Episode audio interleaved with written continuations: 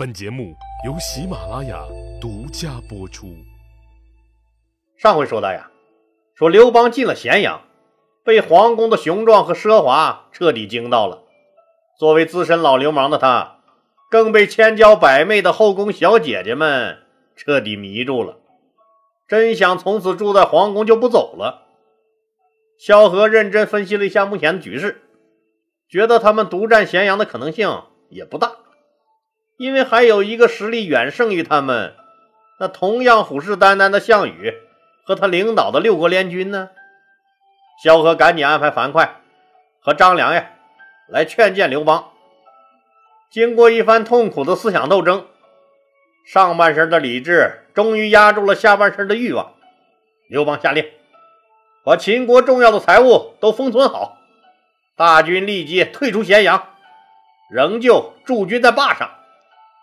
我们知道呀，说大秦帝国法制严酷，所以一般人轻易是不敢犯法的。现在秦王朝已经被灭了，新的政权还没有建立，这一下子可是没人管了。那社会上的一帮子古惑仔开始趁乱闹事了，打砸抢和黄赌毒现象都有所抬头。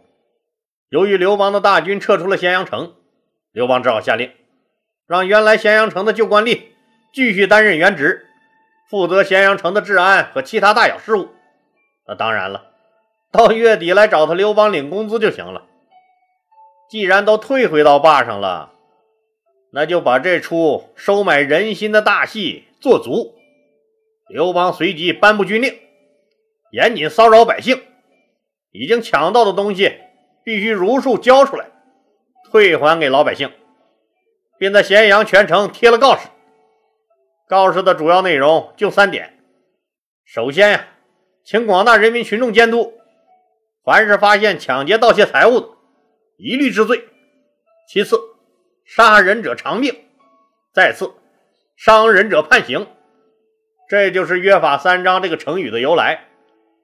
除了这三点规定，刘邦把原来秦王朝的其他严酷法律一律都废除了。为了消除楚军在咸阳城中，哄抢财物及美女的不良影响，刘邦在部队进行了轰轰烈烈的整风运动，并收缴了将士们抢夺的战利品。士兵们上交的多半是金银财宝，那将领们可就丰富的多了。除了金银财宝、名人字画、美酒和一些武器以外，几个将领还让士兵扛来了不知道是抢的谁家的几个娘们儿。最出彩的那就是萧何了。拉来满满两大车秦王朝的法律文书、户籍制度和财务账册，刘邦大喜，夸赞萧何真是业界良心呐！大家领着一样的工资，只有他萧何不是为自己享受，抢的都是对国家有用的东西。为了进一步收买人心，给咸阳老百姓一个宽厚长者的好印象，刘邦广泛邀请咸阳及附近郡县的各界代表。来坝上的军营开了一次盛况空前的座谈会，政界、商界、学术界、出版界、新闻界，甚至娱乐界的那几个老鸨子都到了。咸阳日报和晚报都派出强大的记者阵容，实地采访。在会议开始前，楚军对进咸阳城里抢东西和女人的几个士兵进行了现场的公审公判大会。审查结果是。这几个家伙不是楚军的正规军，原来都是一帮子临时工。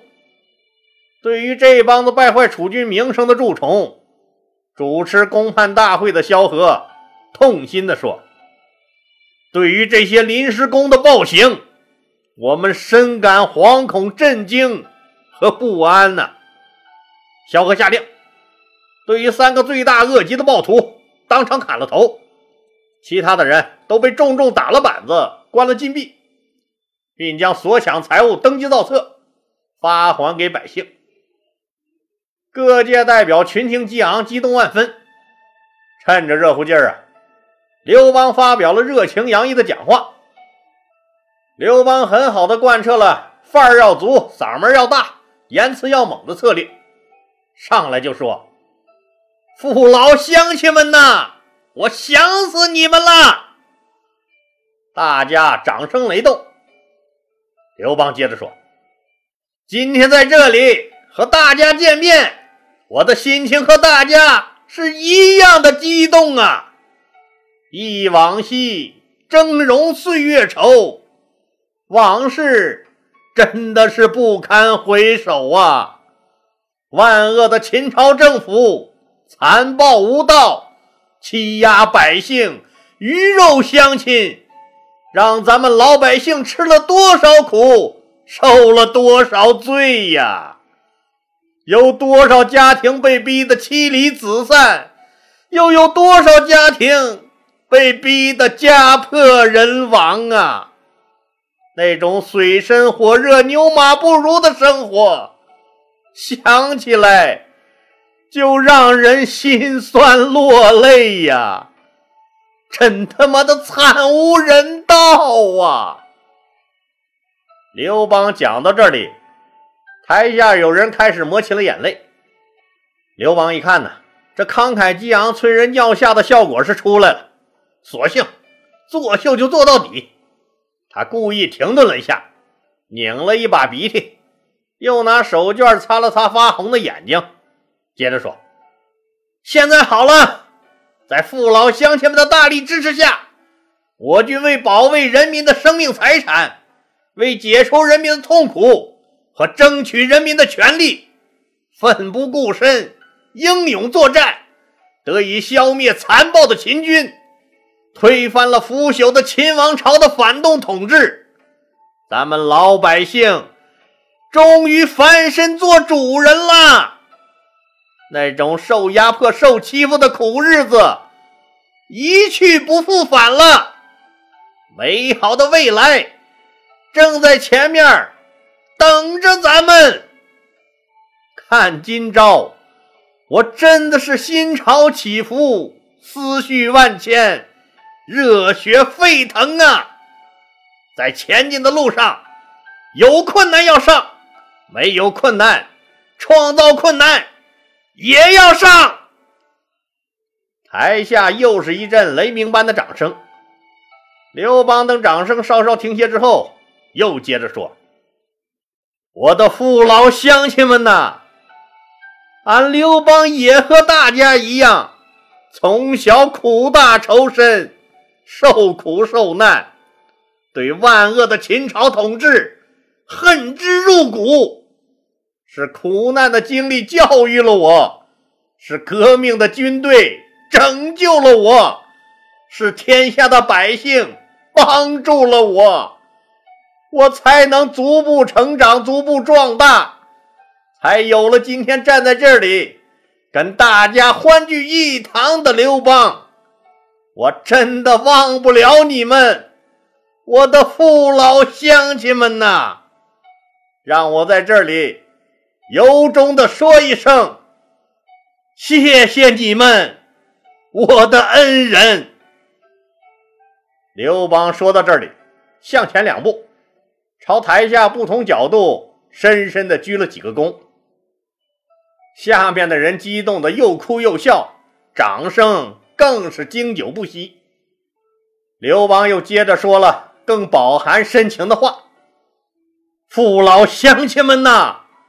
军民之间是鱼水之情，你们是我们的衣食父母，离开了你们，我们就无法生存。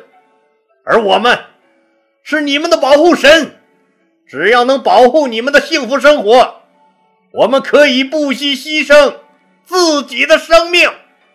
只有军民团结一心，才能步步取得胜利。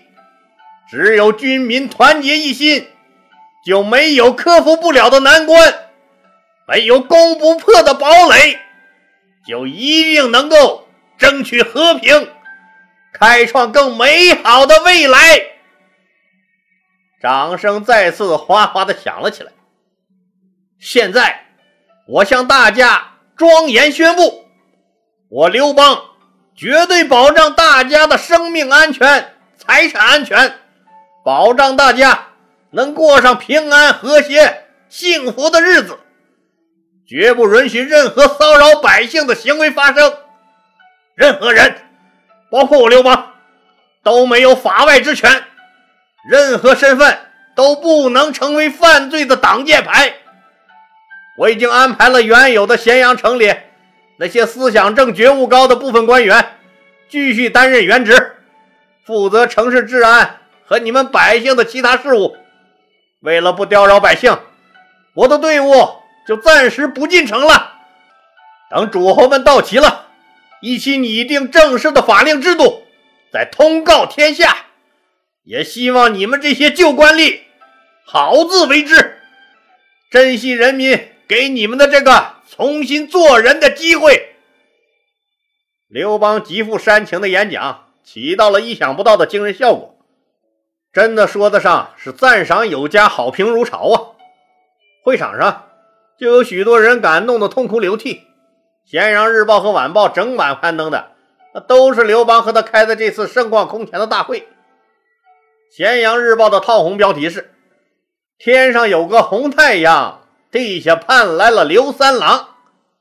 咸阳晚报的大红标题是“万众一心，众志成城，开拓进取，砥砺前行”。副标题是“继人民的好儿子刘邦同志”。经过这次宣传，不少人全家聚在一起写血书，表决心，表示要誓死效忠刘邦。咸阳城里的官吏。百姓和关中各郡县的大佬豪绅们，想不到亡国后仍能获得如此保障，无不大喜过望，争先恐后的赶着牛羊，拉着自酿的美酒和粮食到军中慰问。萧何告诉刘邦，坚决不能要老百姓的东西，以此来充分表示爱民和不扰民的决心。于是刘邦就推脱说，为了减轻广大人民群众的负担。老百姓的一针一线，我们都不能要。大家的心意，我们领了。因为刘邦一流的作秀功夫呀，百姓更是感念他的恩德了。人们都巴不得刘邦能留在关中做他们的王。人们常说呀，得民心者得天下。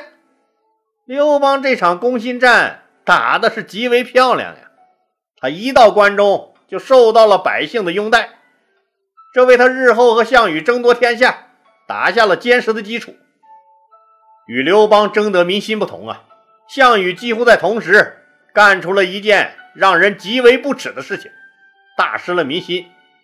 这是什么事儿呢？说章邯走投无路了，带着他的二十万秦军投降了项羽。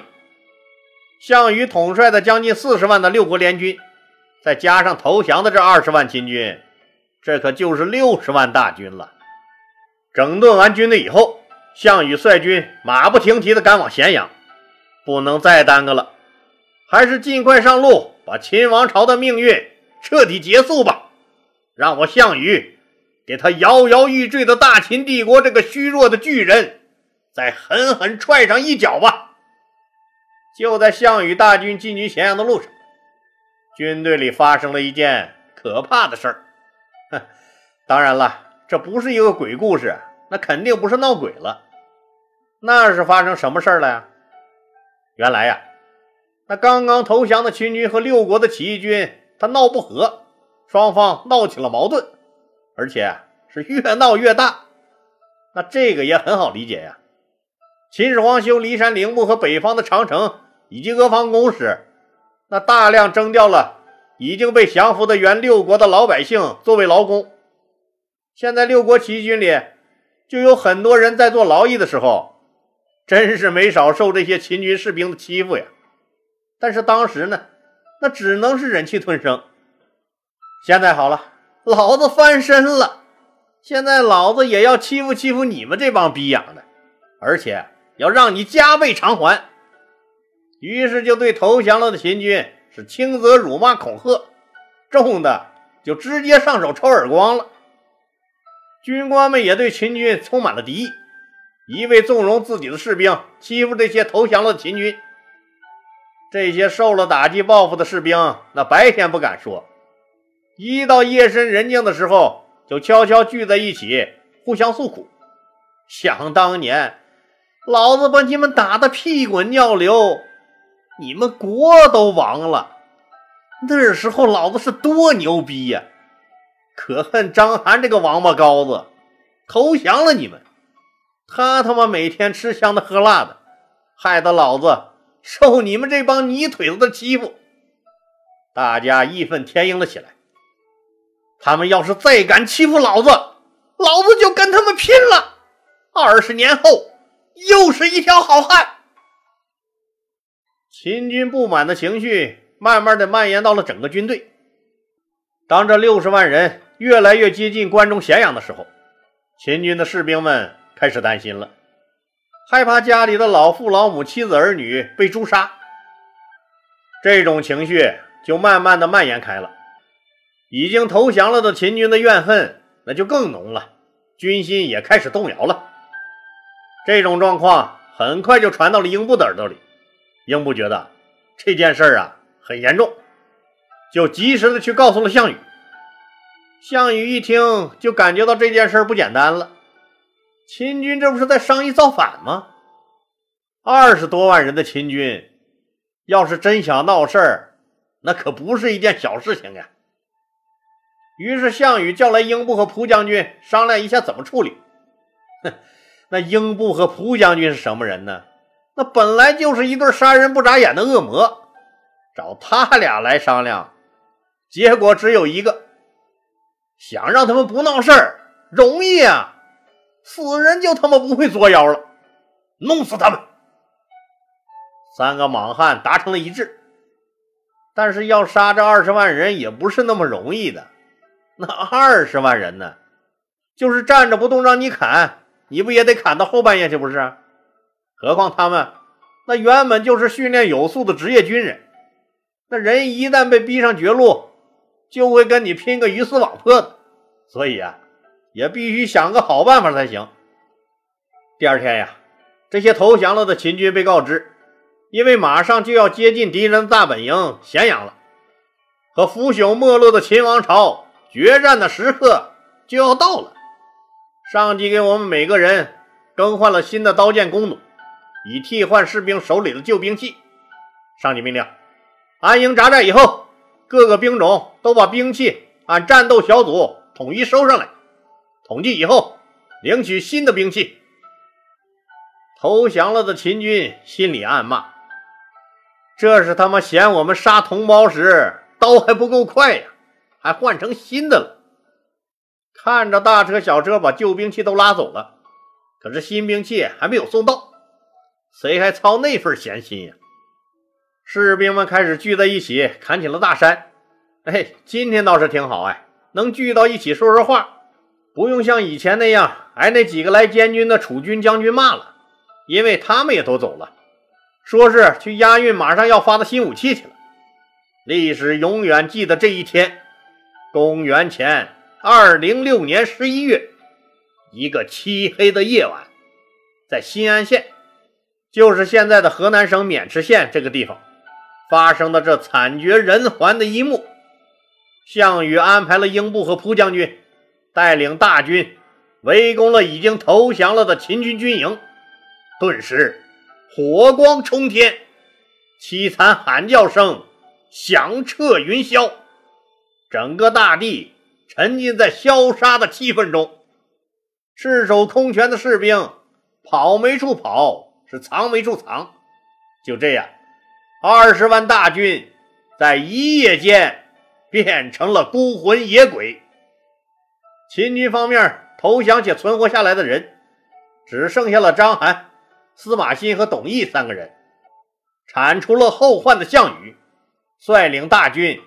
浩浩荡荡奔向了咸阳城。好了，今天就说到这儿吧，谢谢大家。